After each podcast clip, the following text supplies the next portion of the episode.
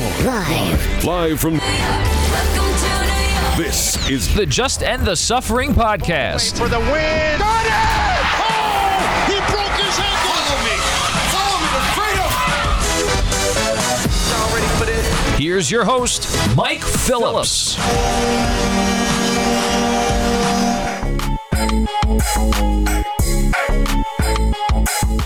What's up, everybody? Welcome to the latest episode of the Just End the Suffering podcast, which New York Sports Talk along Suffering fam. Your host, Mike Phillips. We got a lot of football coverage this month. We're going to take a little bit of a break before we get into NFL mode next week with the start of the season. We're going to get ready for the U.S. Open down in Flushing Meadow this week for start of a tournament. A lot of stuff going on. You're going to be joined just a bit by Chris Oddo, our friend of the podcast, tennis writer. We're going to cover the big headlines of this U.S. Open. Might be Serena Williams' last Open, so a lot to watch there. A lot of wide open stuff on terms of who could win this thing. We'll break it all down with Chris in just a bit. We're also going to wrap up the summer here. Get ready for some fall movies. We're welcome back John Stanko, uh, our resident movie critic here. Going to sort of reset the summer movie season, what you like, look at some of the movies to watch in the fall. Always fun talking to John at the end of the podcast. If you like what you hear over the Just the Suffering podcast, feel free to subscribe on Apple Podcasts, Google Play, TuneIn, Stitcher, Spotify, Amazon, all the usual suspects. Simply search for Just End the Suffering, your favorite podcast platforms, and find episodes there. Feel free to your feedback and star ratings as well. It'll make the podcast even better going forward. So check out the YouTube page, Mike Phillips on YouTube. You have video versions of the conversation with Chris and John on the YouTube channel. Again, Mike Phillips on YouTube. Without any further ado, let's get to our opening tip. We're going to lay out the state of the pen races because August coming to an end. September on our wheels coming on Thursday. We'll see where things stand in Major League Baseball right after this. Three, two, one. Y'all ready for this? The opening tip. And here we go.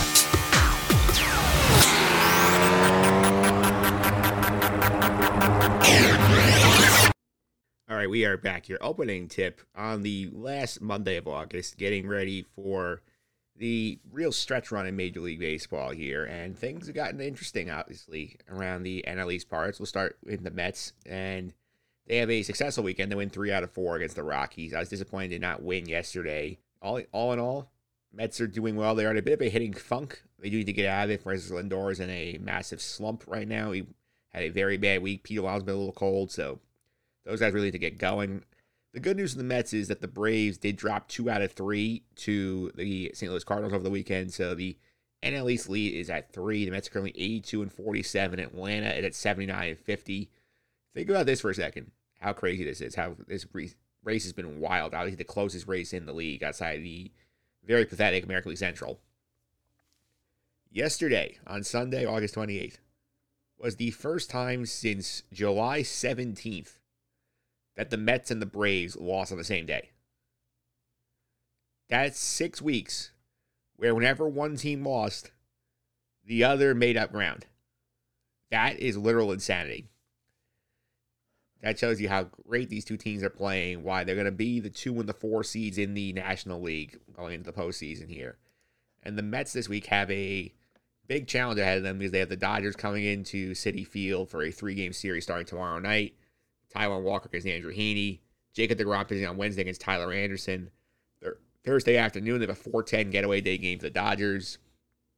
You have Chris Bassitt against Dustin May, back fresh off the injury list.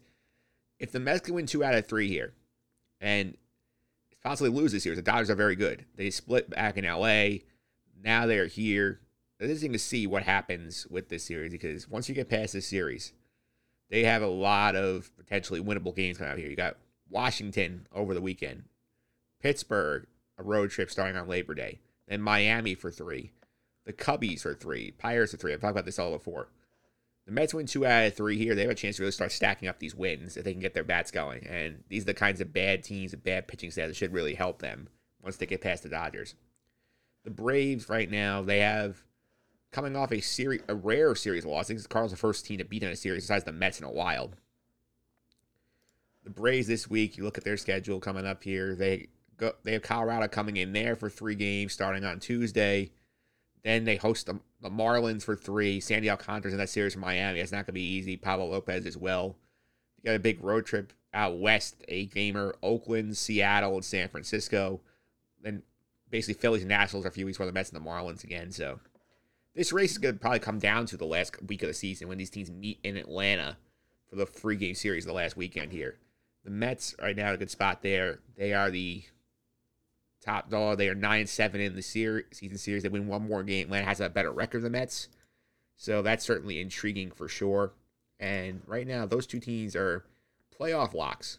The winners division the two seed, and they're going to be in the NLDS. The losers will be the four seed. and They got to play in the three game wild card series, which is not going to be fun. Then they're going to get the Dodgers in the first round, who are running away with the National League's best record. So that is interesting. The NL, the rest of the NL playoff field right now, Cardinals are starting to build a bit of a lead on the Brewers in the Central. They are up six in the, in the division and the five in the loss column. I'm trying to check out right now how many games left these teams have against each other, and checking the schedule right now. The Cardinals they have gotten pretty hot hot down the second half of the stretch. There's only two two game series against Milwaukee left. Two in St. Louis on December 13th and 14th. Two in Milwaukee, December 27th, 28th.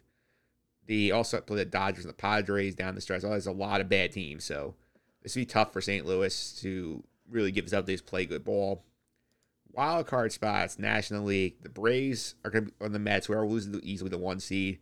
The Phillies right now two and a half up on the two seed. They have a pretty favorable schedule aside from their games with the Braves. They're done with the Mets already.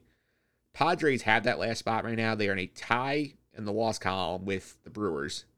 The Brewers have three games in hand somehow because of the unbalanced uh, schedule because of the lockout. The Padres, we just learned lost Tat, Fernando Tatis for the rest of this year into next year for the steroid suspension here. They have some tough work to do. They have a lot of games against the Dodgers left. The Brewers, look at their schedule here. There's a lot of not great teams on it, but they also do play the Cardinals again. They play the Yankees. They play the Mets. I mean, this this race for the wild card could be very interesting. There's a um, there's a realistic shot that San Diego misses out entirely, which would be pretty wild if they trade for Juan Soto. So that's your NL side. There's nobody else in the NL is really in the mix after after those teams. So it's basically seven teams for six spots. American League Yankees looked like they were getting back on track. That's how they sweep the Mets. They win the first two in Oakland. They find a way to lose the last two, which is not acceptable split. You're going on the on the road playing a team that enters the series uh, 46 and 79. So they go two and two there. They don't lose much ground in the division because Tampa Bay is only is still seven and a half games out. They have two series left with the Rays, including one this week on Friday, Saturday, and Sunday. And Yank they they are going to miss McClanahan, which is going to be nice for the Yankees here. Cole Cole's not in this series either for the Rays, so that's a benefit to them. They have two series basically in the span of the next week and a half. If Tampa doesn't make up enough ground, then this division's over because it's seven game loss column lead. The Yankees, you know, split those games and they're not getting caught. Toronto gets swept by the Angels, not great. The AL uh, race for home field. Houston is currently in the lead. They're 82 and 47, up three in the loss column. The Yankees. They have a season series tiebreaker, so I expect Houston to hold on to this. The AL Central, I mentioned before, is a bit of a mess because none of these teams are very good. And if they're playing in any other division, they'll probably be buried. You look at right now the AL Central here. The Guardians are the current leaders at 67 and 59. Twins two back. White Sox five back. And let me say this: if you look at the NL playoff field, 67 and 59, you're out of the playoffs. In the American League Central, you're division champion. Go figure. Right now, the wild card picture is in the American League very tight between five teams. Uh, Tampa Bay, game and a half up on the first spot. Seattle, a game up in the second spot. Toronto, who got swept by the Angels, as mentioned, in the third spot right now. Game up on the Orioles, two in the loss column. The Twins are three back. White Sox and Red Sox are on the fringe of that, but again, not much room, for error here for either of those teams. The White Sox better path in the Central. Important to note here that whoever that last wild card is, is to get the AL Central winner. So if you are, say, Toronto or Baltimore and you get the Guardians in the first round, that would be a nice draw for you. Whereas Tampa, Seattle, if that holds up, they would play each other and go into the Yankee series. That's a matchup on the Yankees. I do not want to see either of those teams. I would much rather see Toronto sneak in there because I think Toronto's pitching is in such a mess. They've been very inconsistent. Tampa has always given them problems, so I would not be shocked if this issue series. But you're the Yankees, you're more watching, assuming you get through these two Tampa series without hemorrhaging a bunch of games, and you're basically cruising the division. You're not catching Houston at this point. You're watching that Tampa Seattle situation to see who is in that four or five. Because Seattle is a team that has great pitching. They can throw Luis Castillo at you. They can throw Robbie Ray at you not uh, not fun. Tampa obviously has McClanahan and a couple other guys in the mix that could give you problems.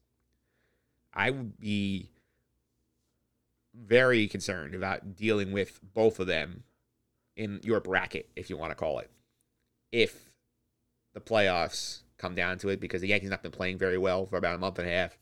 The five game winning streak helped stem the bleeding, but losing two in a row to Oakland, not scoring anything in those games, is an issue. Plus, now you have Nestor Cortes on the IL with the groin injury. Still not keeps him out. Again, the Yankees not going to miss the playoffs. They are going. The question is, what do they look like when they get there? For the Mets, they're going to the playoffs. The question is whether they're the two or the four.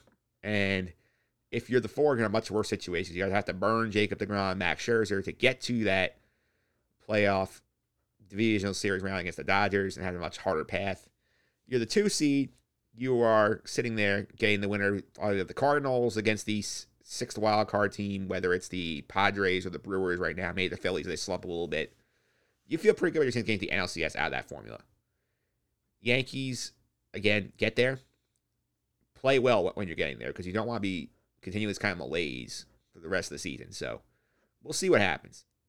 And that's what's going on in the baseball here. A fun month of September on tap for the pennant race and up next, we're going to get to our U.S. Open preview with Chris Oddo right after this call from last year's women's final, courtesy of ESPN. Game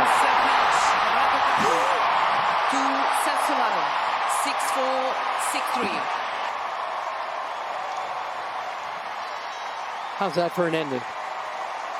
She went 10 rounds without dropping a set. She came in here ranked 150 in the world, and she leaves the U.S. Open champion.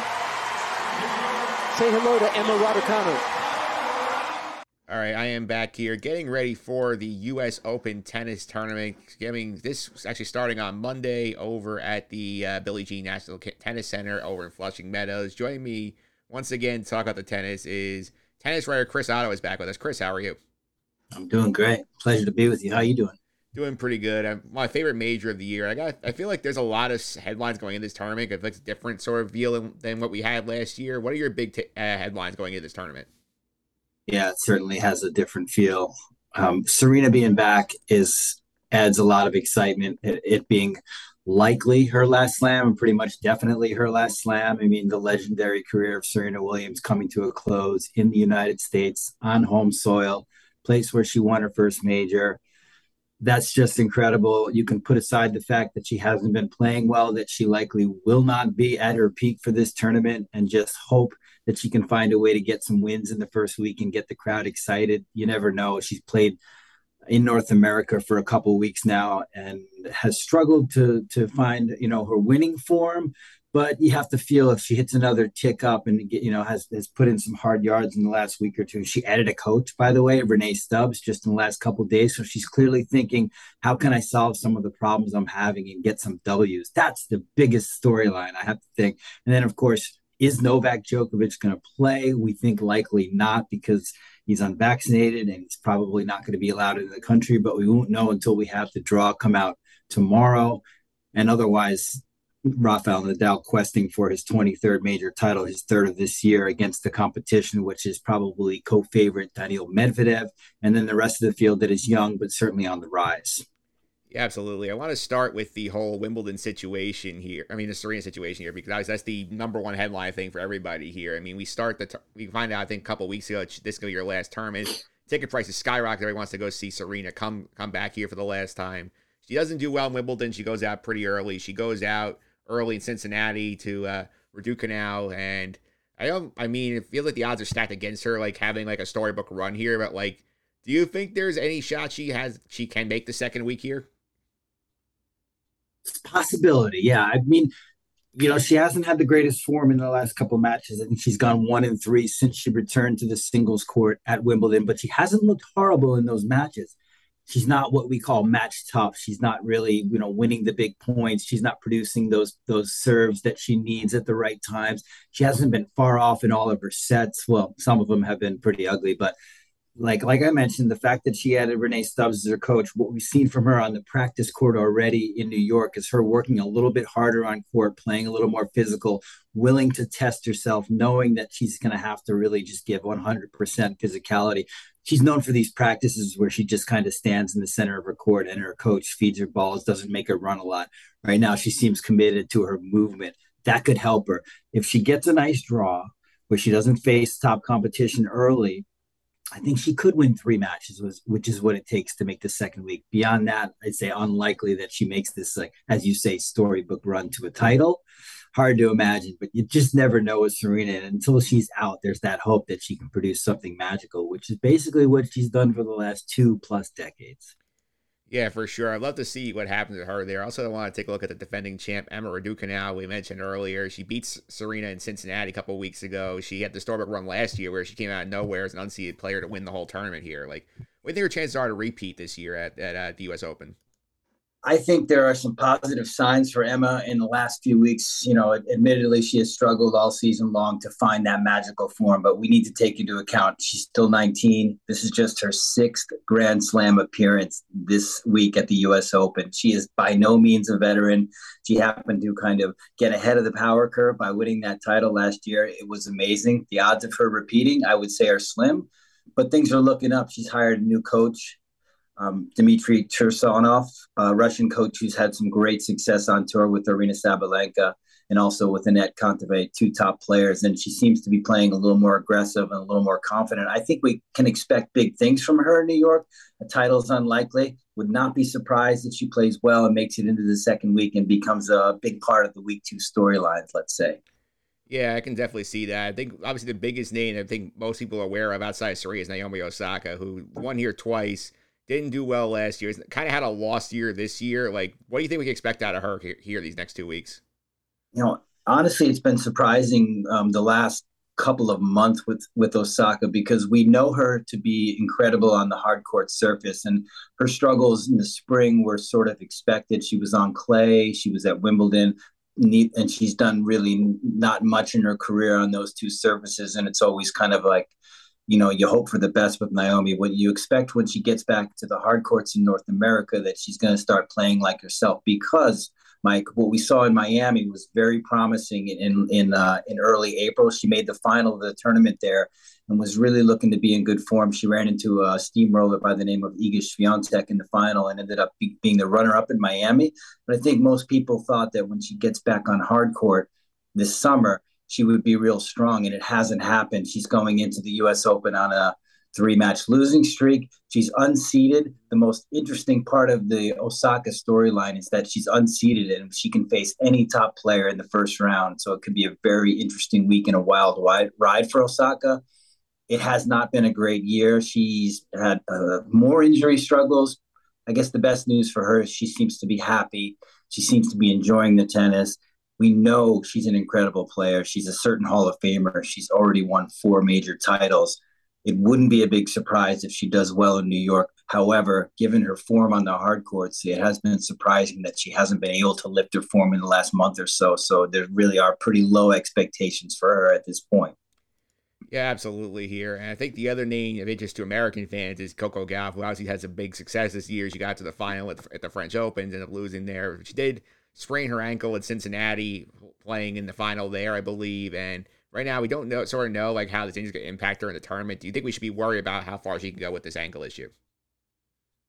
I think we're going to find out tonight. Uh, there's the players are going to play per, for peace tonight in Louis Armstrong Stadium in New York, and she's on the list. And I think if she plays, obviously it won't be a serious competition, but if she makes the effort to get out there, and looks fine. I think we can assume that everything's good with the ankle and that her pullout at Cincinnati last week was mostly precautionary. Didn't look to be that serious of an injury. She's 18 years old. Um, she's, um, I think she's going to be fine in terms of her health. So I think what the challenge will be for Coco is just matching the type of performance she was able to put forth in Paris, where she was the runner-up at Roland Garros. It was a pretty, you know, big breakout performance for her. She's always been a good player on the clay surface, and she showed it.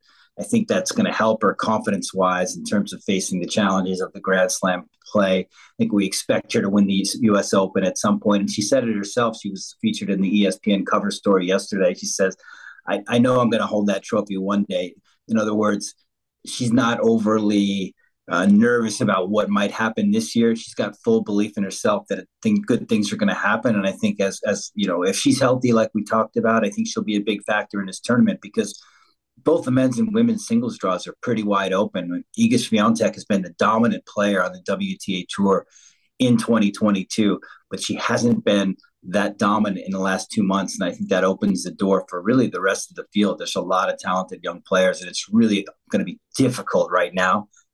Your guess is as good as mine who might end up winning this tournament. It could be Coco Gauff. Yeah, who are some of these other top contenders that you see on the women's side that really sort of stand out to you?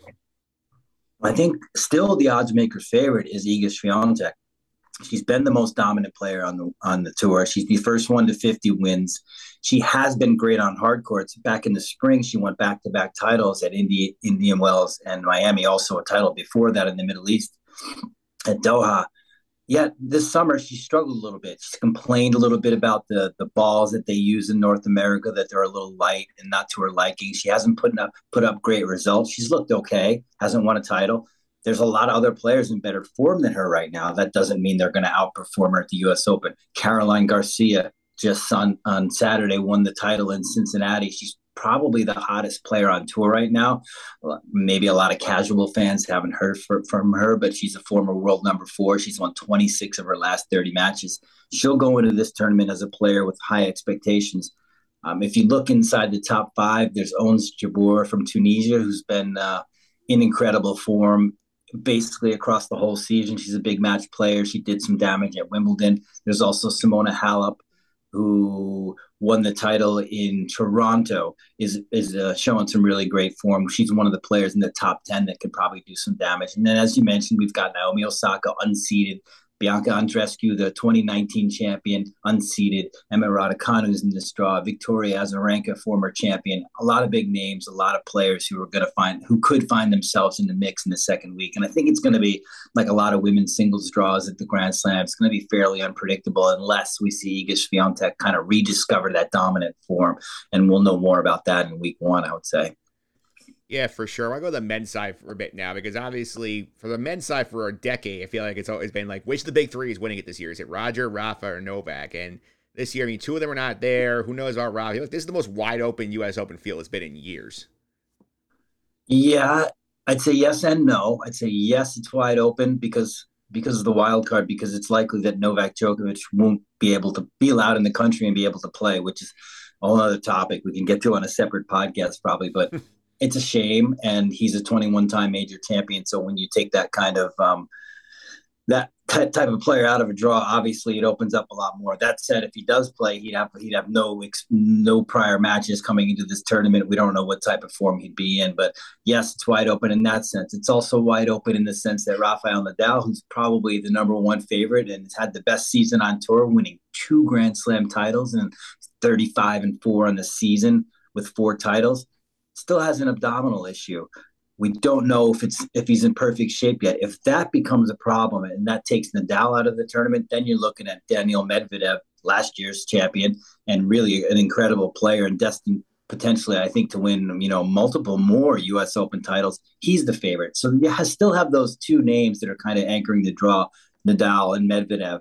If Djokovic doesn't play, and let's keep in mind the big three have won all three of the slams this year, despite it being them being 35 and older. Nadal has won two, and Djokovic won the Wimbledon title. So I still think we have this theme of the big three. I don't know how because they're so old. You would have never predicted it five years ago. They're still winning all the slam titles, and if they don't, we still have Medvedev.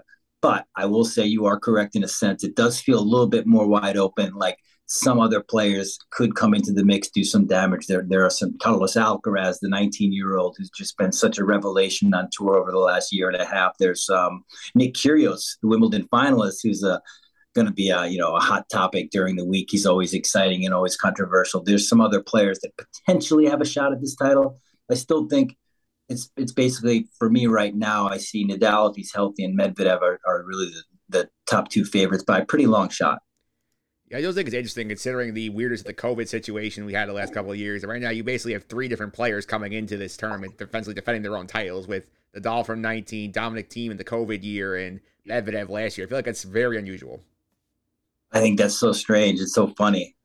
Um, Dominic Thiem is is basically a shell of himself at the moment. He's coming back off wrist and hand injuries, and he's really hasn't found his form yet on tour. So I can think I can say that he does not have a realistic shot of doing much about his title defense.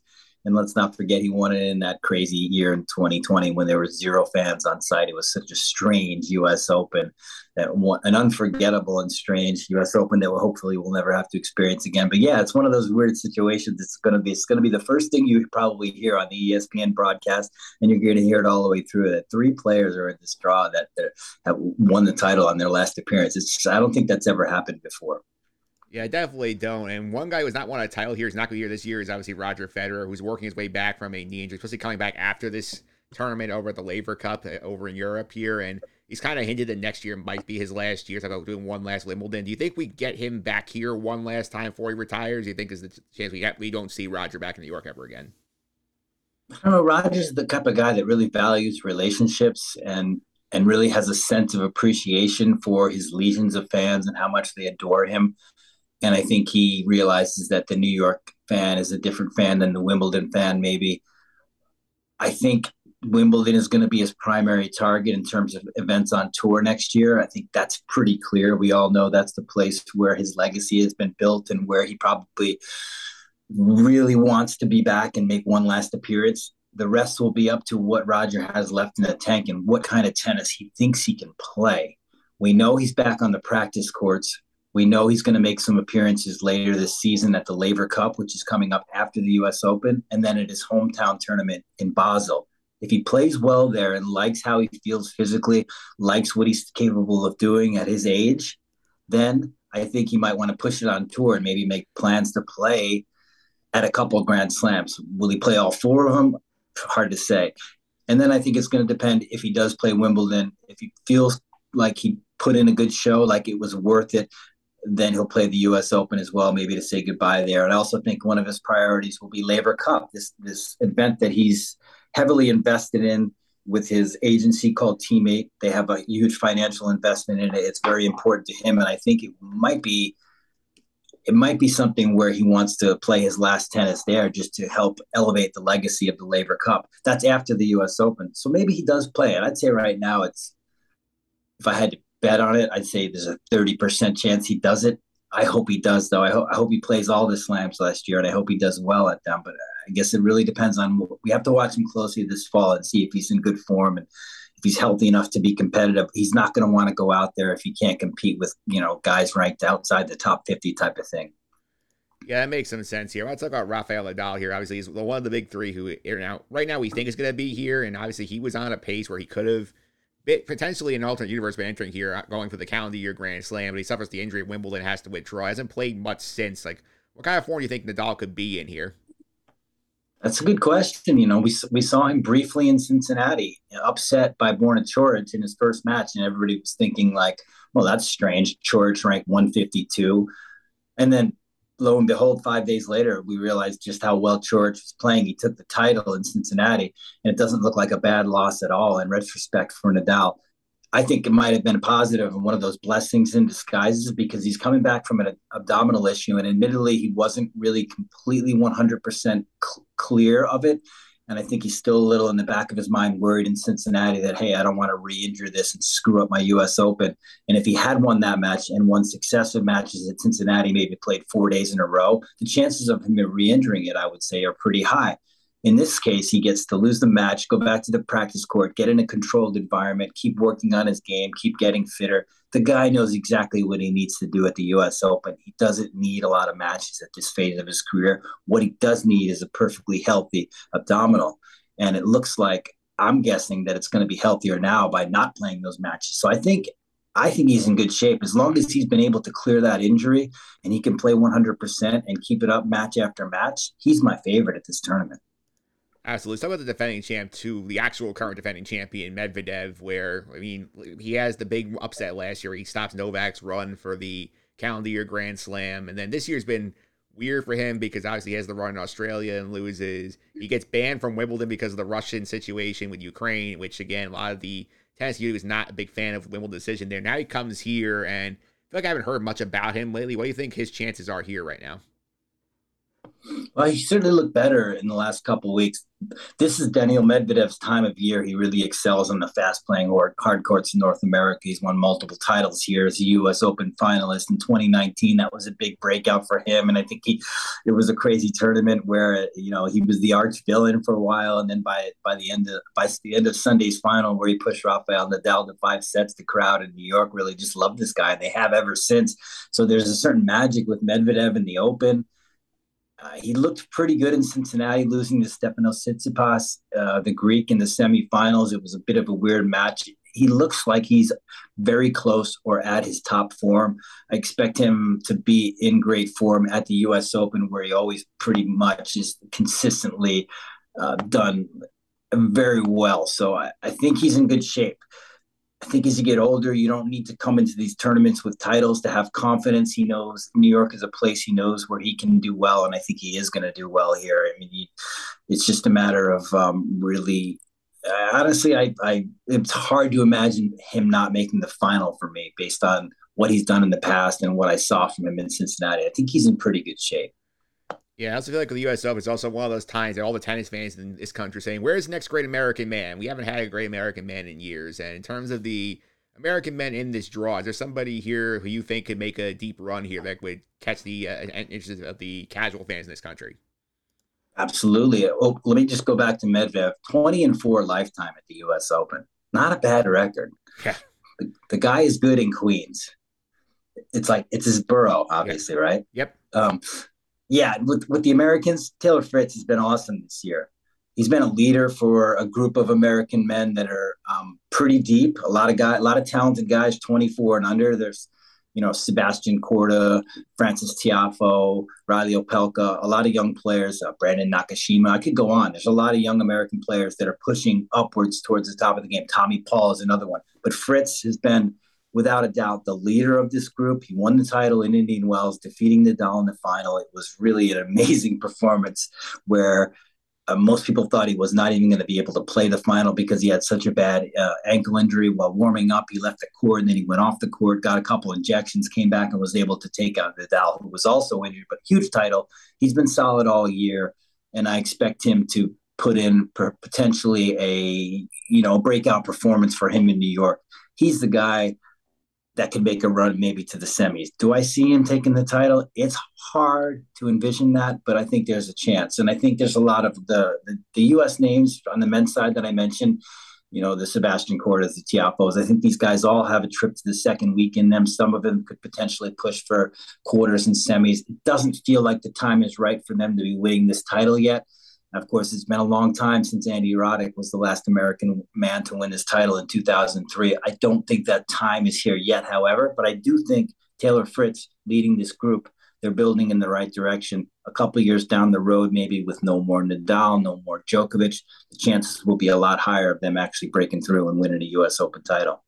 Yeah, that's for sure here. And I always like have fun this tournament because I always like to look and see like who's asleep or so I make a deep run. I remember the year, first year Osaka won the title, she was a very popular sleeper pick and ends up winning the whole thing. Do you have any sleepers you're watching here on either side to make a deep push at this tournament? I think Nick Kyrgios intrigues me. Um, he's I don't know if he'd go in the sleeper category, but this is a guy who four months ago nobody thought would ever get into even a semifinal of a Grand Slam, not because of his talent, but because of his professionalism, his he didn't take the game seriously enough, and he's really turned a quarter in terms of how he conducts himself on court, how he trains, how he how he works now. Um, now he's no longer just uh, a wildly talented, um, undisciplined disciplined player. He's a guy who works hard, that knows what he wants, that believes he can compete at the top level.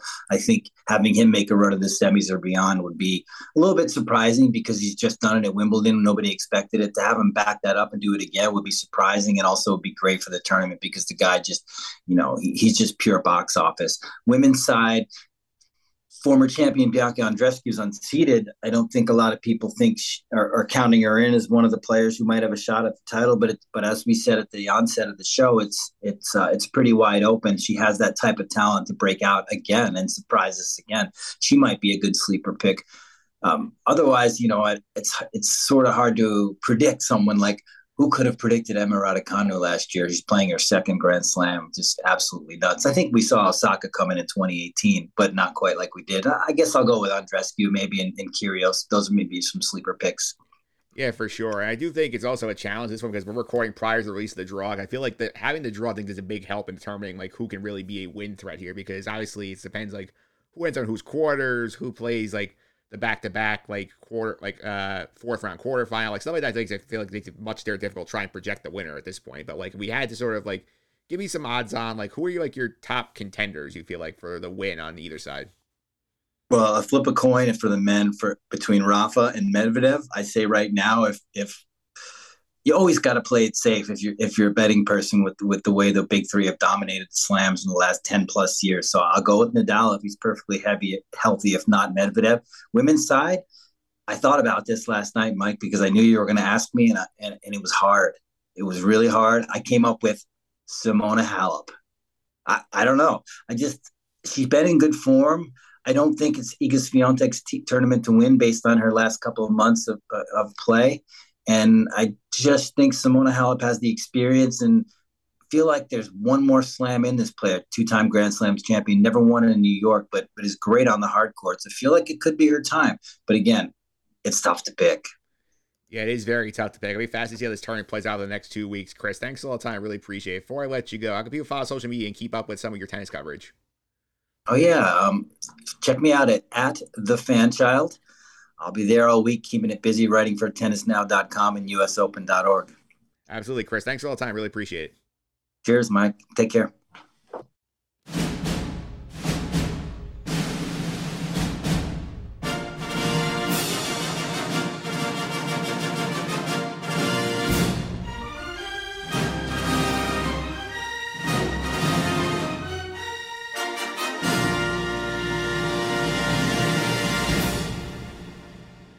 We are back here on the podcast. Summer movie season is over, but we do have a lot of interesting fall movies to look forward to. Making his like his quarterly appearance on the podcast, our resident film critic John Stanko at Barstool Sports here. John, how are you? Doing all right, Mike Phillips. How you doing this fine evening? Doing pretty good. Actually, nice to have a night off of the baseball. But I feel like my my Mets have been playing all the time of late, so nice to have well, a been, chance to relax. Yeah, you've been watching them all of late too because they're winning a lot. So you're still watching every game. Meanwhile, me as a Boston Red Sox fan, life's easy going when your team stinks. You don't need to check into every game. You just know what's going to happen. Yeah, I mean, I actually did the drive down to Philly over the weekend to watch the Mets play in Philly. Oh, did you really? Good yes. for you. Yep. I heard Citizens Bank Park is uh, is gorgeous. It is very nice. I highly recommend if you have not gotten to it yet. I have not. It's it's one of the few on the Northeast I haven't been to, but I've heard only good things. Yeah, it was a, it was a pretty easy drive. I did enjoy that a lot here. But since you're here, I figure we're to go into the summer movie thing. I will admit, between all my Mets tickets, I did not get to as many as I want to. So like catch me up here. What's the best summer movies you've seen this year? There, to be honest with you, not a great summer movie slate. Uh, not a lot that I really am going to write home about. Um, in terms of some of the best, just from 2022 and from the summer, listen, Top Gun Maverick, Mike Phillips. Yeah, Top Gun Maverick. I mean, I mean, it's literally one of the most successful films ever in box office history. Who would have thought Tom Cruise would have his best movie ever? Like at this age now, still performing all these crazy stunts. The movie was a cultural phenomenon, and nobody would have guessed it. But it was nostalgia done to the upteenth degree. I mean, if I remember correctly, you saw it and you fell in love with it as well. Oh yeah, that was such a fun movie. Oh, I love yeah. it so much. I mean, it's it's got the perfect blend of action, comedy, nostalgia, like I said, emotion. It's well acted for being how cheesy it is at some points in time. Jennifer Connelly is the hottest babe alive out of nowhere, just absolutely dynamite. and Tom Cruise is cranking up his godlike uh, stature that he sees himself in to the to the upteenth degree. But guess what? We buy it hook, line, and sinker. It's a great watch. Uh, so yeah, Top Gun Maverick easily number one, but two other from the summer that uh, that are actually three other from the summer. Quick, Prey just came out on Hulu. I'm a huge fan of the Predator franchise. Have you seen Prey yet? I have not seen Prey yet. Prey was fucking incredible, Mike. It was absolutely remarkable for an action movie. I was absolutely enthralled by it. I was like, I was planning on like cleaning the house, doing some writing, like while watching the movie. No, it sucked me right in. Absolutely incredible movie. Go watch it on Hulu right now. By far the best since the original in 1987. And I'll say this, Mike, it is better made than the 1987 uh, Predator with Arnold Schwarzenegger. It's that good. High praise. Um, Nope was very good in theaters. Loved it a lot. Jordan Peele is just an expert filmmaker. It's incredible. Um, you can read as much into it as you want about the different themes he has, but listen, Jordan Peele just makes freaking entertaining movies, man. Like he just he knows exactly what he's doing, and you don't have to think too hard if you don't want to. But there's lots of uh, little strings you could pull to dissect that movie. And then, kind of the sleeper for me this summer, um, movie called Fire Island. Have you heard of Fire Island, Mike? I have. I've not gotten to it yet. Fire Island was great. I watched this while my girlfriend had food poisoning on vacation. I had a couple hours to myself while she was sleeping, uh, and I'm downstairs in the kitchen at our Airbnb, and I'm watching this movie, and I am crying, I am laughing, I am smiling. Movie was an absolute delight. Um, it's a unique tale on a rom com uh, set on Fire Island. If you know a little bit about Fire Island, you know where this theme is going. But I don't want to spoil too much about it. I want people to go in with a clean slate. Fire Island while it's not the best movie I've seen this year, this summer, it's the most surprising. So wholehearted recommendation there. Yeah, I'll throw. I'll th- toss out my my stuff on what I saw this summer. Obviously, apart from talking, which you all agree is like gonna be like when we do the pop culture part at the end of the year with Sandra Rose, our pop culture correspondent. We're gonna say this is gonna be one of the things that you had to watch from this year was that movie. That's I'll mention that yes. one here. I say Thor: Love and Thunder was okay. It was not great. Like I, it was fun, but there was a little tone mishmash here. And Lightyear, which you and I like both say would be very mid and make a ton of money, it was mid and made no money. Uh, well, yeah, it didn't make any money, but Disney doesn't seem to be in the uh, money making business because they have a Pinocchio movie coming out, which we're going to talk about. and who wants that? So I don't know if Disney really cares about the money. They just care about getting it on their streaming service. I don't think they're worried about making money from box office. They want money from subscribers. Yeah. Speaking of people who need subscribers here, I have to get your take on this HBO Max situation because this is just getting wilder and wilder right now. I feel like it's just this is such a shame. HBO Max, you and I both loved it because all the original content on it is spectacular, and now it's all starting to fade away because these guys apparently lost a ton of money. It's crazy their fiscal situation. I don't understand it. I don't get it. I wish I could be a fly on the wall and I wouldn't understand half the jargon they're saying, but I'd love to just kind of get the the emotions that are going through the room, like how they can try and rescue this. Warner Brothers is hemorrhaging money, Mike. Absolutely hemorrhaging. We were talking before the pod. They only have two, they only have enough money to promote two movies for the rest of the year. That's it. That's insane. That's really crazy. They got uh they got Black Adam and Don't Worry Darling. Those are two movies that are gonna get a lot of attention. One is like an Oscar type movie, Don't Worry Darling, Olivia Wilde directing, Harry, uh, Harry Styles in it, uh, Florence Pugh. It's going to get a lot of attention on it. It's going to be exciting. And then you got Black Adam, which is the blockbuster, which everyone's hoping to be good. And The Rock is going to try and make something out of a out of an anti-hero. But for them to be in this situation, Mike, I don't know. It's it's absolutely baffling to me. Yeah, it does. Certainly doesn't help them either that like their biggest uh tentpole like action like uh, DC movie left right now is just complete like hot water because of the Ezra Miller situation too. Yeah, well, that's a whole different scenario. I mean, I don't know how you could put that movie out um, he did his whole little I have some deep problems or whatever, and I'm going to get help. I don't believe it for a second. We know know the one know the number one rule in the universe, Mike. The number one rule. My girlfriend always says it to me. We always agree when we talk about people. You know the number one rule? Uh, enlighten me. Don't be a dick. Yeah, that's a good rule. Ezra Miller's a dick. I mean, pretty much straightforward. He's not a good guy. Like, I'm sorry. The, just because you're going to see him help doesn't redeem the actions that you've had so yeah, they're they're in a they're in a load of crap. They're they're really they're really struggling. But I I'm curious with you because part of this thing is they're merging with uh with Discovery, and there's going to be some new app that's coming out next year. I'm curious what you think that's going to look like, how they're going to merge the two, like what the branding is going to be like. Do you have any any idea or inclination of what it's going to be like? I assume it's some sort of general like Warner Brothers app. It's gonna have like different tabs, like the HBO tab and the Discovery tab. It's not gonna be. I think it's gonna be like you'll get HBO Max like updates into whatever the new app is. That's my that's my hunch. I think that's a horrendous idea. I think you're right. For the record, yeah, I, I'm leaning your direction as well. But if when you take HBO off the icon on the app, you're going to lose so many people's immediate interest. HBO is a brand that people know with high quality content, and HBO Max has delivered it for the most part. A lot of the movies that they put out there were better than they're better than the rest. They also have the best like Criterion collection of older movies as well on any app. If you take HBO off the icon, that's not the first thing people see.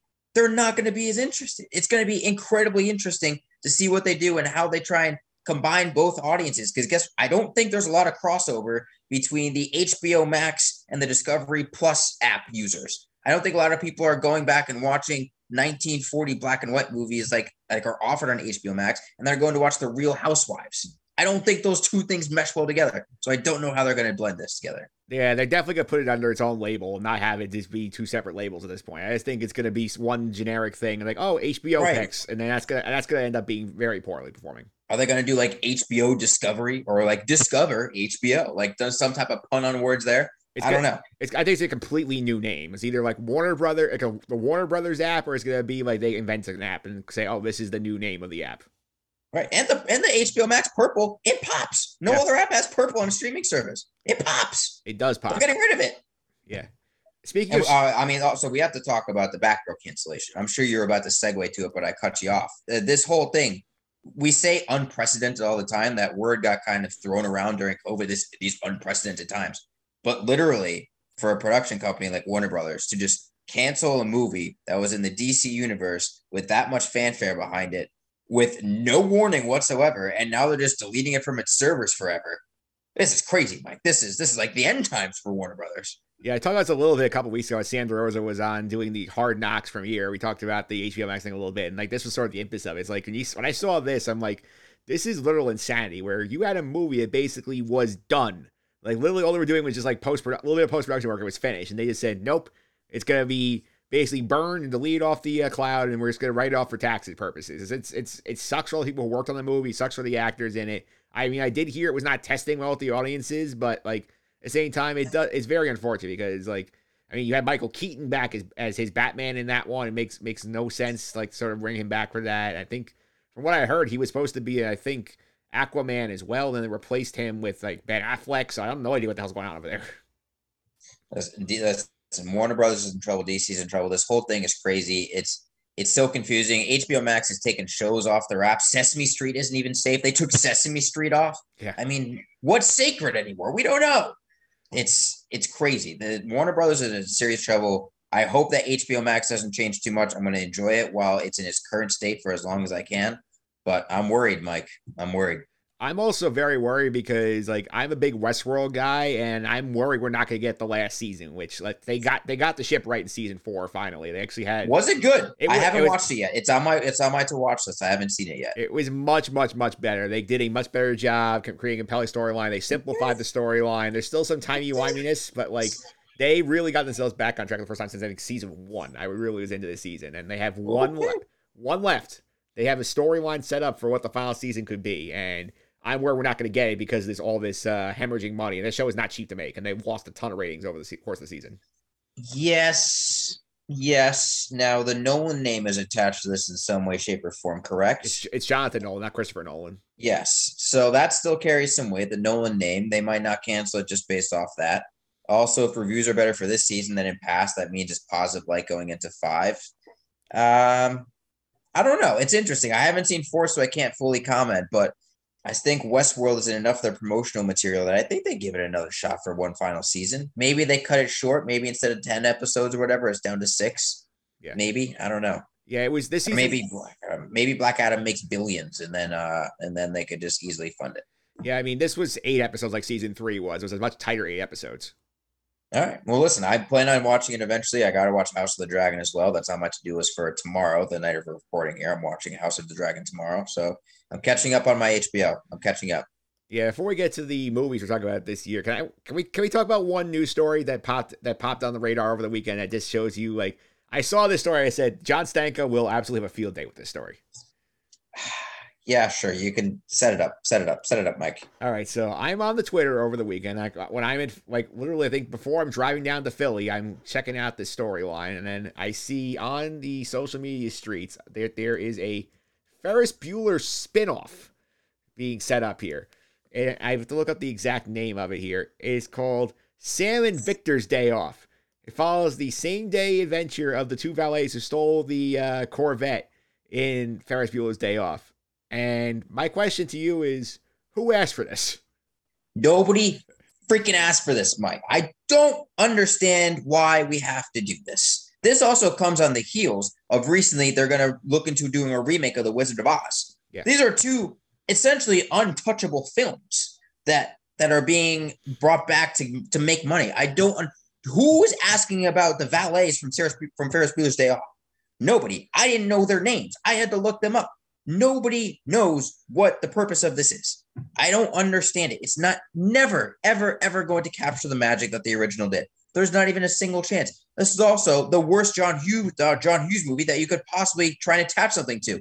You can make a modern day Breakfast Club and have the same cultural impact, sharp dialogue that can tackle the different classes in society and the different stereotypes within our society now. You can make a Breakfast Club like that right now, and people would watch it and resonate with it easily. There are plenty of different type of stereotypes in high school now that you could branch off of. People who need understandings about queer life, about LGBTQ stuff that can bring into a Breakfast Club remake or rebranding. Like, just why Ferris Bueller's Day Off? Why? Who plays hooky from school anymore? I don't even know that people play hooky from school anymore because, like, it's just not a thing that is as common back in the old days. I don't get it. It's just why are you touching something that doesn't need to be touched? Yeah, I feel like that would be like, oh, we're gonna go now, like fifty, like twenty years after Seinfeld, we're gonna do the Newman spinoff. Like, like who asked for the Newman spinoff? I don't. It's just it's. I don't understand it. And from now, from what I've read, it's to be from the makers uh, from Cobra Kai on Netflix, which has gotten good reviews. It's brought back Karate Kid, a movie that I didn't particularly have that much resonance with, but people like uh, Cobra Kai a lot. So it's got people working on it who have had success rebranding an old movie. So that is, I guess, a positive light that you could think about it with. But again, it's one of those things where I'm always going to think of the original. I'm always going to think of Bueller, Bueller. Like there are just so many classic moments from the original that can never be repeated in this one. If they try and pay homage to it with fan service, it's just going to make it more cringe and want to make people go back to watch the original. I mean, what are they going to do? They're going to digitally insert uh, like like younger Matthew Broderick into this movie. I don't know. I mean, I, I don't know, but Matthew Broderick is going to have to make an appearance somehow, some way, right? Like he can't not, right? Yeah. He has to. Yeah, I'm sure he cameos somewhere in there. I mean, they're going to show the back of his head, like after he walks into the restaurant and they drive away with the ballet. Like I don't, I don't know what's going to happen, but it's, it's regardless. I saw it. I was frustrated. Just original ideas, please. We don't need to be rehashing movies like this. Yeah, let's speak. Let's talk about some movies that are coming this fall, and the list I think has shrunk since I originally had this idea because I think there's like three movies I had on the list originally that sort of got pumped back, and I don't know whether it's the COVID effect of the budgets or just like delays on stuff, but like I, there was a couple I was like frustrated that got pushed back. Like Shazam was one that got pushed back as one of the a victim of the HBO Warner Brothers situation. I think Creed two, Creed three got pushed back. A couple other ones have gotten pushed back as well. I do think like that's a little frustrating. It's frustrating. Uh, but I'm curious. Have you seen uh, the viral clip with Matt Damon on the show Hot Ones that has gone on Twitter uh, recently? Yeah, I have seen it. I think that that clip, for for some context, he's he explains about how movie making is very different from in the 90s when he started because now production studios are only worried about blockbusters because the only way they're making money now is in theaters because DVD sales are gone then it's streaming and the idea of a second wave for a movie where there's tangible profit for the production company is gone with no DVDs. So now they're banking on the blockbusters.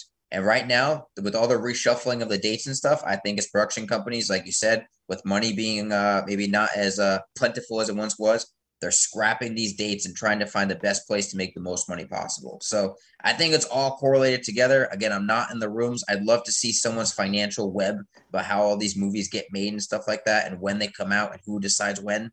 But it's it's crazy. It's it's crazy, and I'm just hoping that the fall has better movies than the summer. Um, that's really what I'm hoping for because overall, summer slate not the best in the world. Yeah, it definitely wasn't here. And we'll start with the Disney Plus uh, a- avenue here. 'cause They have a couple that are coming onto the streaming service here. Are you all interested in Hocus Pocus 2? No, I'm going to be honest with you, Mike. I haven't seen the original. I have no desire to watch the original. Didn't grow up with it. Uh, my cousin Megan Kenny was a huge, huge, huge fan. Um, but I, it never appealed to me. When I think of a Halloween movie, I think of scary movies. I think of horror movies. I don't think of family adventure fun romps. Yeah. Um, so that that's kind of my take on it. Now it is directed by Anne Fletcher, who made 27 Dresses, which I love. Uh, who made the proposal, which everyone likes. Uh, this director also made Step Up, which I'll admit, when I watched it back in the uh, mid 2000s, was pretty dope. First time I saw it. So there's somebody who has some success in terms of making uh, very uh, happy movies for a very wide, wide array of audiences. But I personally have no desire to watch Hocus Pocus 2. All right, let's go to the other one here. It's coming on Disney Plus Day, September 8th. The Pinocchio live action. We haven't seen a Disney live action movie in a couple, I think since maybe 2020 with Cruella a little bit. I think we got Tom Hanks and this is Geppetto. We have a lot of interest, got some interesting names in there besides that and the voice cast as well. Like, do you have any interest in this one? Did you see the trailer that came out the day of recording for for this movie? I did not watch the trailer yet. I've had a couple on the on the uh, Twitter save tab. I just had it filed up. Mike, Mike, Mike, Mike, Mike, Mike, Mike, Yeah. Mike, Mike, Mike, Mike, Mike. Ah, who needed this? We talked about it with Ferris Bueller's Day Off, but who asked for, who likes Pinocchio? Who enjoyed the first Pinocchio? Nobody names Pinocchio as their favorite Disney movie. Nobody. Do you know anyone? I don't know because I, I feel like that's not a studio that, of a uh, film that comes up very often in terms of popularity. No, because it's not good. Nobody wants to rewatch Pinocchio ever. And now it's a live action, and the trailer was bad. Yikes! and Robert Zemeckis is directing this, but like, sure, he's made a lot of movies with Tom Hanks. This is going to be his fourth, I think. He has a uh, Forrest Gump, Castaway, and Polar Express, and this is going to be his fourth.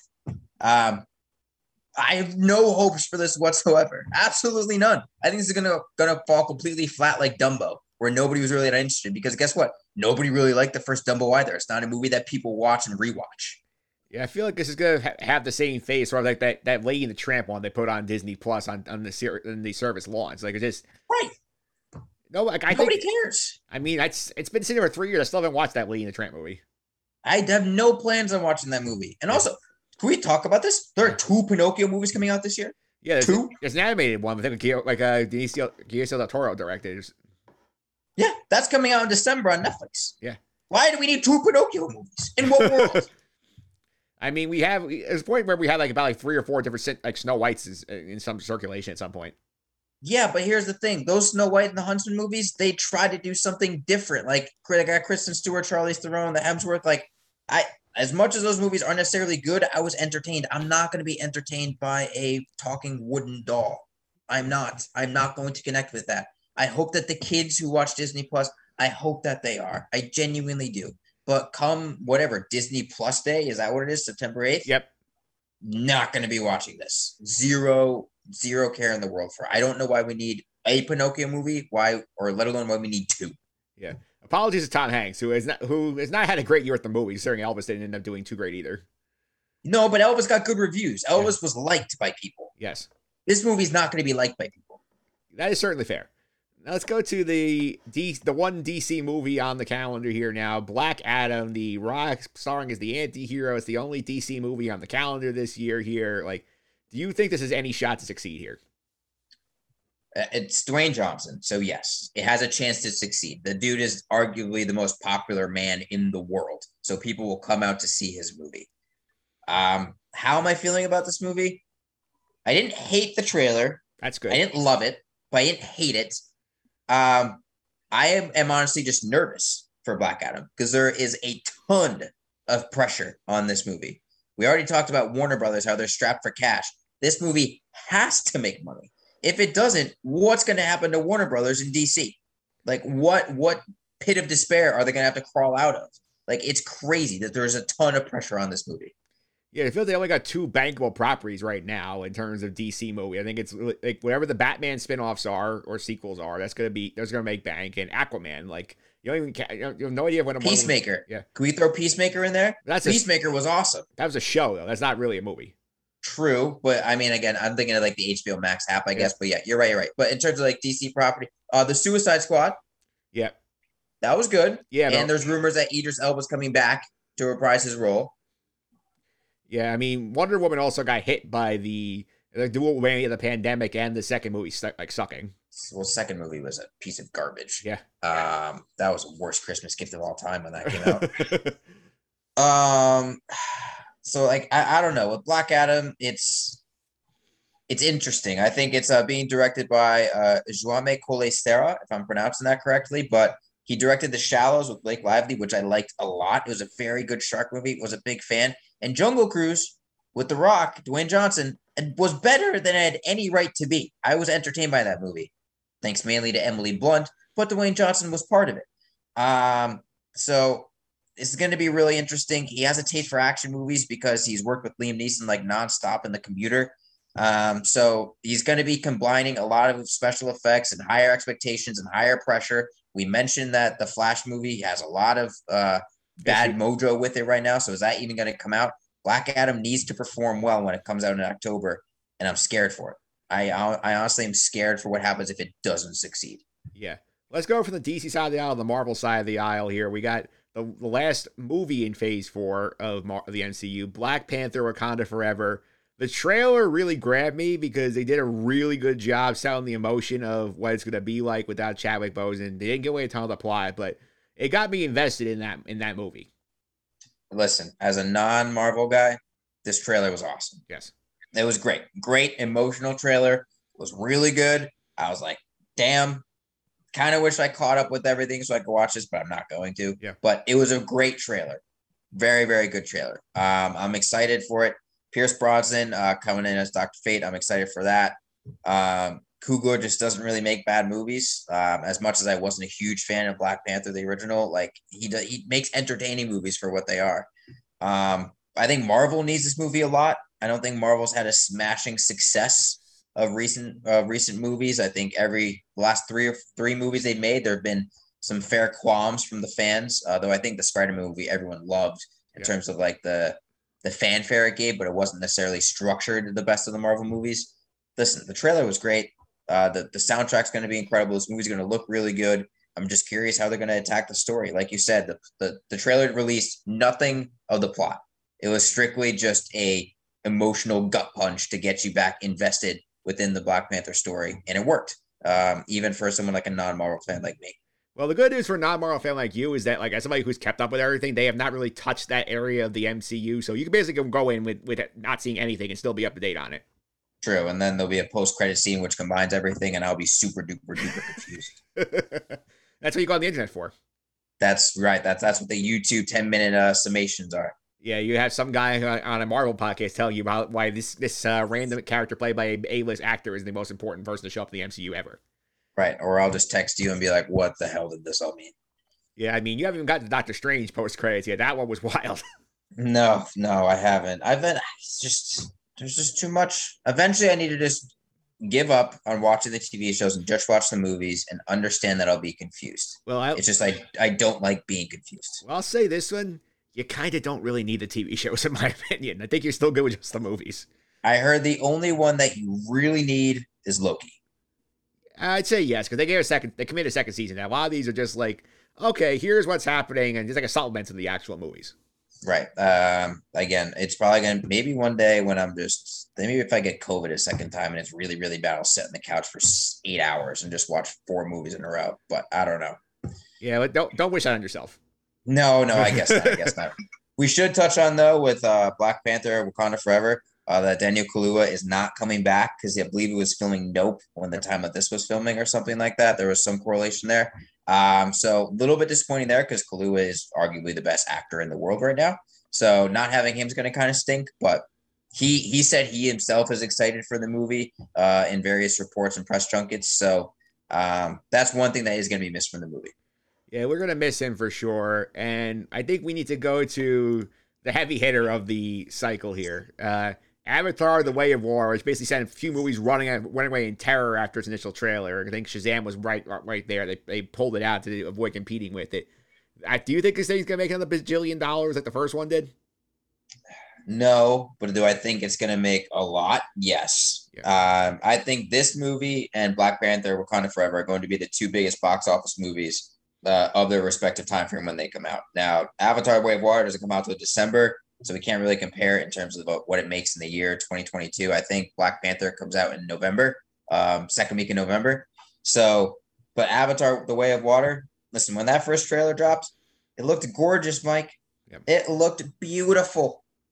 Not a lot of words, just a lot of pretty blue colors. And tell you what, I'm wearing like a teal shirt right now. I'm wearing the Avatar blue. I'm I'm gonna go watch this movie. James Cameron's sucking me in.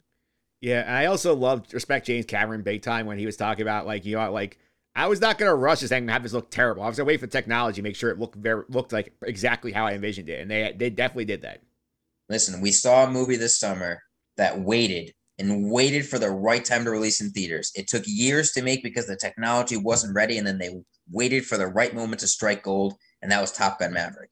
James Cameron's doing the same thing. He waited. He's baiting his time. He's creating the vision that he wants, and he's dropping it in December, and he's going to let the world soak it all up. We hope that this waiting game is as successful as Top Gun Maverick. We know that there's more Avatar movies coming uh, down the down the pike, um, and they're re-releasing the original Avatar back in theaters soon as well, like a remastered 4K. Like it's going to be crazy. So this movie's going to look beautiful. Whether or not the story is maybe a little bit more uh, has a little bit more layers to it, I think that's what I'm looking for. Um, I'm going to have to rewatch the first Avatar to kind of remember what happened because this is a direct sequel. But I'm excited for it. James Cameron doesn't miss. He, he makes good movies. He makes blockbusters. Last time he made a sequel was Terminator 2. Guess what? Pretty freaking good movie. So I'm I'm in for the Way of Water.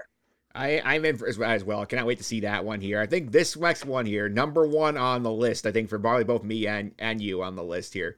Glass Onion and Knives Out Mystery coming to Netflix two days before Christmas here. I think like depending on if we can get the schedule work out with the holidays, we may do a separate spot just on that. I mean, listen, this is this is going to be turn it on on the 23rd, turn it on that night, get a glass of wine, and just soak in it for two hours. I am very, very, very excited. This movie, we don't know a lot about it. We don't need to know a lot about it. We know it's Rian Johnson writing, directing. That's all we need to know. We know the cast is Ethan Hawke, Jessica Henwick, Edward Norton, Daniel Craig, Kathryn Hahn, Dave Bautista, Kate Hudson, Madelyn Cline, Janelle Monáe, Leslie Odom Jr. All recognizable names from various projects that they were very successful in.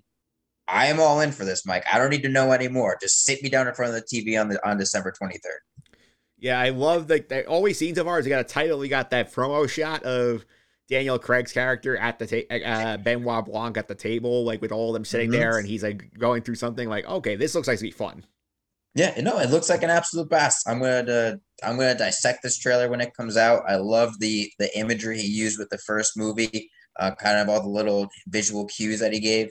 I love that there's gonna be a third movie. This is gonna be a trilogy with Benoit LeBlanc. Benoit Blanc. Yeah. So um, uh, listen, I'm all in. Uh, this is one of those movies where I think actors were like crawling to try and sign up for it because it looks like it's fun to make.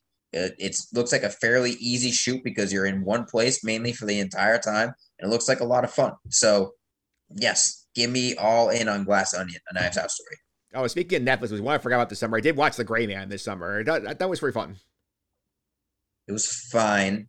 It was fine. Yeah. Um, didn't love Chris Evans in it. Liked Ryan Gosling because Ryan Gosling just plays Moody incredibly well. Billy Bob Thornton was, I mean, his character, but she has a pacemaker. That's literally a line that he screams yeah. in the movie. Her pacemaker. Yeah. Like it. For the action sequences, some are cool, some I didn't enjoy very much. I thought it was a perfectly fine action movie, but they're definitely going to try and make a franchise out of it without a doubt. Oh, I think there's already a sequel and a spinoff already greenlit. Fantastic. it could be worse. It could be Red Notice. Well, they're definitely doing another Red Notice. Are you kidding me? Yeah. Like they're absolutely going to, and I'll watch it and hate myself for it. Speaking of a unwanted sequel here, I feel like I've heard nothing about, but it's still on the calendar somehow. The Puss in Boots: The Last Wish. Like, like, oh, like, how much longer are you gonna try and just keep like shooting the Shrek franchise till it's dead? I don't know, man. And give Antonio Bear Antonio Banderas the bag, I guess. Listen, I I think I've watched Puss in Boots the original. This movie's made for kids. Let's be real. This is a kids movie. It's a kids movie for the winter. The parents want to get out of the house. bada bing, bada boom. This movie I think comes out around Christmas time, so you want to get your kids out and go buy some popcorn, go to the movies. This is the movie that you go and see. Um, I don't know why we need it. We're asking that question a lot with a bunch of these movies. Why do we need this? We ask that, but guess then guess what? We're still we still gobble up the entertainment when we can. So I'm happy for the kids on this one. I'm happy for the kids. Yeah, and before I get to our last, like you want, I've actually pulled up the. uh I went to like Wikipedia check the date on this one. Here's the top ten highest grossing movies of this year to date. Can I guess them? Yes. Oh, well, can I look up the movies that have come out? So, well, Top Gun Maverick. Yeah, that's number one. Uh, no, nope, nope. Crossed 150 million domestic uh, for the year. I'm talking about like the entire year. Oh, oh, oh, oh. Um, let me look up movies I released this year because I don't want, I don't want to, I don't want to short myself. I don't want to short myself. Uh, did Scream make money? Scream is not in the top ten right now. Scream is not in the top ten. Oh, Jurassic World, absolutely in the top ten. Number two. Number two. I haven't seen that yet because I've just heard it's bad, so I'm really trying to avoid it. um, the Northman did not make a lot of money, so that's not there. Uh, Lightyear, I think, would still be up there, even though it didn't make a ton of money. It's still a big Disney movie with a recognizable name. Nope, it bombed. Nope, it bombed completely. It, I don't. I think it is one of the biggest flops in like Disney history. Um, Uncharted. Uncharted did not make it. No, it's having a second life on Netflix right now. The Northman didn't make enough money, even though it's one of the better movies of the year. Yes, it it did. It did not. Uh oh, was uh what's the new Harry Potter movie? Did that one come out this year? Yeah, it's number eight. It was another, okay. It's another. It was basically another one that like flopped badly. Uh, Morbius, obviously nothing. Um, everything, uh, everything, oh, everything, everywhere, all at once. It is not. That's not there. So it has more critical acclaim. I did look up. I did look up Lightyear on a budget of 200 million, made 225 million. Yeah, so that that I don't think production. I don't think Disney's going to consider that a profit. That's a, that's, a, um, that's a disaster. Oh, Sonic Two. That I saw that, was on that, Paramount Plus. That made it. That's number nine. That's number nine. Oh, the Batman. Yep, five. Batman. Uh, that's only five. I thought that'd be higher. Oh, what are the Marvel movies? The the Multiverse of Madness. Three. Um, Thor. Six. Uh, how many am I missing? You're missing uh three. I'm missing three. One is very obvious. The other two are probably not at this point. One is very obvious. We talked about it the last time you were here. Um, because you said you were not going to watch it. It was going to make a billion dollars. I mean, that sounds about right. I would definitely say that. I don't know it though. All right, tell me the last three. Uh, Minions: The Rise of Gru is four. Oh, mother. yes, you're right. I should have gotten that. Uh, set number seven right now is the Battle at Lake Changjin 2, which is an international movie. It's taking a lot of money. Nope. And never num- heard of that. Number 10 is Moon Man. Moon Man? Moon Man. It's a Chinese science fiction movie. Okay. The only one I feel bad about is Minions. Yeah. That's the only one I feel bad about. I should have gotten that. You're right. I get, I'm giving myself a, a C plus grade on that. I should have gotten Minions. Yeah. Yeah, Minions was the only one you really missed here. I did. I'm looking up the Puss in Boots release date right now while, we, while we're on the air here. Puss in Boots is coming out five days after Avatar: The Way of Water. Well, it's never going to reach number one in the box office. I don't think. Nope. But I guess, I guess if families don't want to go see Avatar, they can go see uh, Puss in Boots. Yep. And the last movie here, Babylon, releasing on Christmas. Any thoughts on this? All about this. Now, I thought this was coming out in 2023. If it's coming out in Christmas, that's even better for me. Yeah. But you put a movie that's set in Hollywood that revolves around revolves around the talkies and turning into turning into like a new era of Hollywood movie making. I am all about it. I'm all about Damien Chazelle. Um, listen, this movie is going to absolutely kick ass. It's going to contend for awards. Um, it follows a lot of other movies that have followed in terms of like changing in Hollywood. You have The Artist, which was made in 2011, which is about changing in Hollywood. Uh, Academy Award favorite. You have Singing in the Rain, all time classic from 1952. Sunset Boulevard, another one from the 1950s. This is a rich genre for rich storytelling Mike Phillips, and I'm going to soak it all in when Chazelle puts beautiful Hollywood pastels on the screen and just makes my eyes water in terms of happiness. I am all in for Babylon. Yes, please. Yeah, I feel like this is one where I feel like me knowing you over the years has really gotten this onto my radar. Where I feel like I would not have caught this, yes. like, pay attention to this beforehand. Love this. I mean, look, listen. I the movie. You want to know the movie stars? I have it written down for you in case yeah. you didn't know. Yeah. Brad Pitt, Margot Robbie, Olivia Wilde, Samara Weaving, who I think you may know, maybe not. I have a huge crush on Samara Weaving. Yeah. All the stock on her. Love her. Tobey Maguire, Jean Smart, and more. This yeah. is a movie that people want to sign up for because they know Chazelle does not miss. It's been his, I think this is his first movie since uh First Man with uh, Ryan Gosling, which a lot of people didn't love, but I still really, really liked it. Um, I'm all in on Babylon. All in. Yeah, it's gonna be one. I'm, I'm interested to see how that one works out here. So, what else on the on the fall slate that has caught your attention so far? There's quite a few. Um, again, I'm excited for the fall slate. There's a lot of movies that kind of fit my genre type, and also some movies that uh, that are just worthy of, I think, some attention. One that I don't know if I'm going to seek out to watch, but is good that deserves attention is Amsterdam. David O. Russell getting back to filmmaking. He after he was um, aligned in some controversy, I believe. But it's a movie that stars Christian Bale, Margot Robbie, John David Washington, Zoe Saldana, Robert De Niro, and more. It's like a crime comedy type thing. Um, that comes out in November. People are going to definitely tune into that.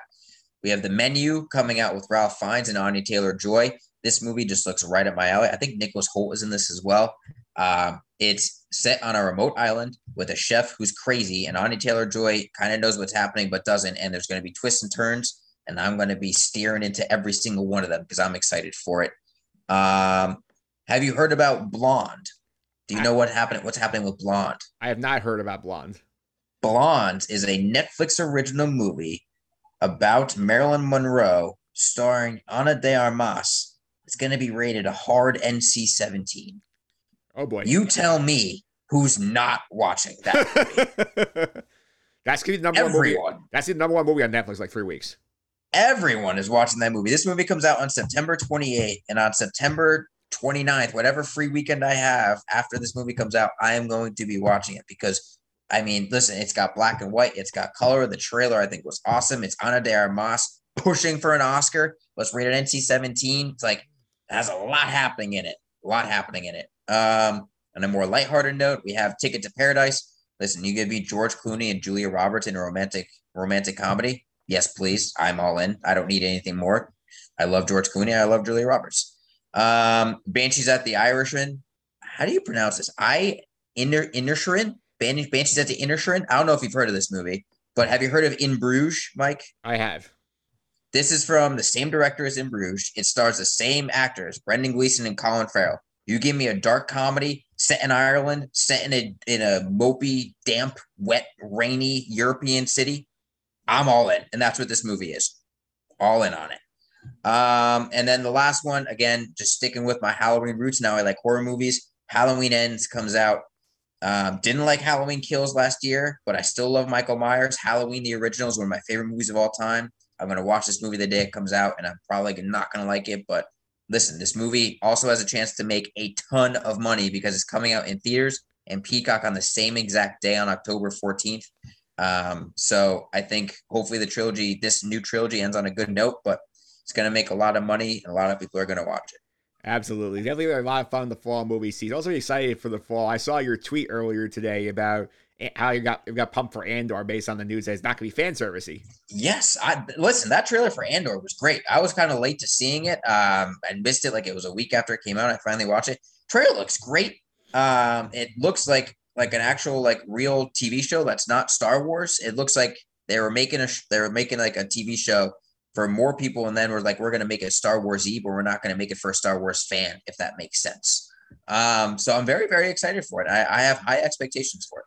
Yeah, I mean, I just rewatched Rogue One with the Sky Guys. Their podcast is dropping in like two days from the release of this one, and it just got me so excited because the writer behind that movie is behind the show. And I read the interview he did, I think with Variety, talk about like, hey, I want to get like more ordinary people in the galaxy involved here. It's not all about the mythical first family that's the Skywalkers. Right. And like, did appreciate the fact he's like, you know, this is a story about ordinary people and like what like how war impacts them. So I think like I saw, this, I see the trailer, I'm like, okay, this is exciting. Like this is something different that they're not doing, and I, I think it does work very well. Yeah, and I think Gilroy is attached to it. Like, yes, I'm very, very excited for it. Uh, this is honestly then probably the most excited I've been for a Star Wars thing. I, I was excited for the Rise of Skywalker, uh, not for the no, for the Last Jedi. I was maybe a little bit let down, but this is the most excited I've been for a new Star Wars thing probably since uh, the Last Jedi. Even more than uh, Mando too. Oh, I forgot about Mando too. Nah, you're right, Mando. I love Mando. Yeah. You're right. Since since Mando too. Fair. Yeah, but like this is like a show we vote like that the Sky we and the Sky guys have said like this is gonna be I think something that really is not gonna get a ton of attention. I mean, they did bump it back. I think they were terrified of going against Lord of the Rings and the uh and the House of the Dragons. That those shows are say a little before they have it come out. I think this show, the way it's structured, apparently is like it's basically three episode story arcs over the course of the season. There's four of them, so I think it's gonna be fun to see how they play this out. I'm I'm I again the fact that it's not fan servicey makes me excited because they're not going to try and shoehorn in lightsaber duels or anything like that. They're going to focus on telling a story. It's going to be a story that's focused on the characters, not focused on the action or moments, and that makes me excited for it. Yeah, I also recommend like go if you have a, if you have time. I know you, it's hard with your schedule. Like get a chance, go back and check out Rogue One again. It's fun. Like oh yeah, revisiting how morally ambiguous Cassian is in that movie because I think it. Does. I mean, we, we he's introduced to us. He kills one of his like spy friends. It's yeah, literally the first thing he does. He kills an informant, and then later in the movie, right. when they're on when they're on, they're trying to find Saw Gerrera, he really just shoots one of Saw's rebels and lets him fall down, explode to create a diversion. Like he's he'll do whatever the hell it takes. Good. Yeah. Good. Give me like a like a morally ambiguous hero in Star Wars. That doesn't happen very often. Yeah. Because we were watching and we said on the podcast, and again, that's coming on the Sky Guys feed later this week. Like, if you were to pick one character in that movie to make a show about, he is definitely the right guy. Oh, absolutely. 100% not even close. Absolutely, John. Thanks for all the time. I really appreciate it. Before I let you go, be on social media, keep up what you're doing over at Stanko Stance. Uh, you could follow me on Twitter and on social media uh, at jstanko99, and I am still writing, chugging out the blogs. Uh, passed over a thousand written blogs the other day uh, at stankostance.com. So appreciate you having me, Mike. Thanks for all the time, John. Always, always a pleasure. Yes, you too, and good luck to the Mets. Yep. Please beat the Yankees. we will see. All right, that will do it for this week's show. I want to thank my guest Chris Oddo for coming on to talk all about the U.S. Open. Be a fun tournament over at Flushing Meadows this week. So thank John Stanko. We just heard talk about some fall movies. A lot of fun stuff there. If you want more stuff like this podcast? Leave my takeaways from the Snoopy Bowl, Jets Giants preseason week three wrapped up for both. See what happened there. Check out the blog over at justendthesuffering.wordpress.com. Check out the Sky Guys podcast. We have a little of a bad bad season two preview. I know it got delayed, but we are have a podcast out in the feed to help you get ready for that. You also stay tuned. Coming on the Sky Guys feed this week, we're all got together with our friend Joe Simone. We're going to rewatch Rogue One as part as part of our Andor cut. So again, the Sky Guys podcast, you want all that good stuff. Just subscribe to all the podcasts I mentioned at the top of the show. Also follow me on Twitter at mphillips331. That's M P H I L I P S 331. And that's going to do it for this week's show. Coming up next week, we're going to get ready for the NFL. We have our NFL season preview podcast. We'll do our week one NFL picks and more. Until then, have a good week, everybody.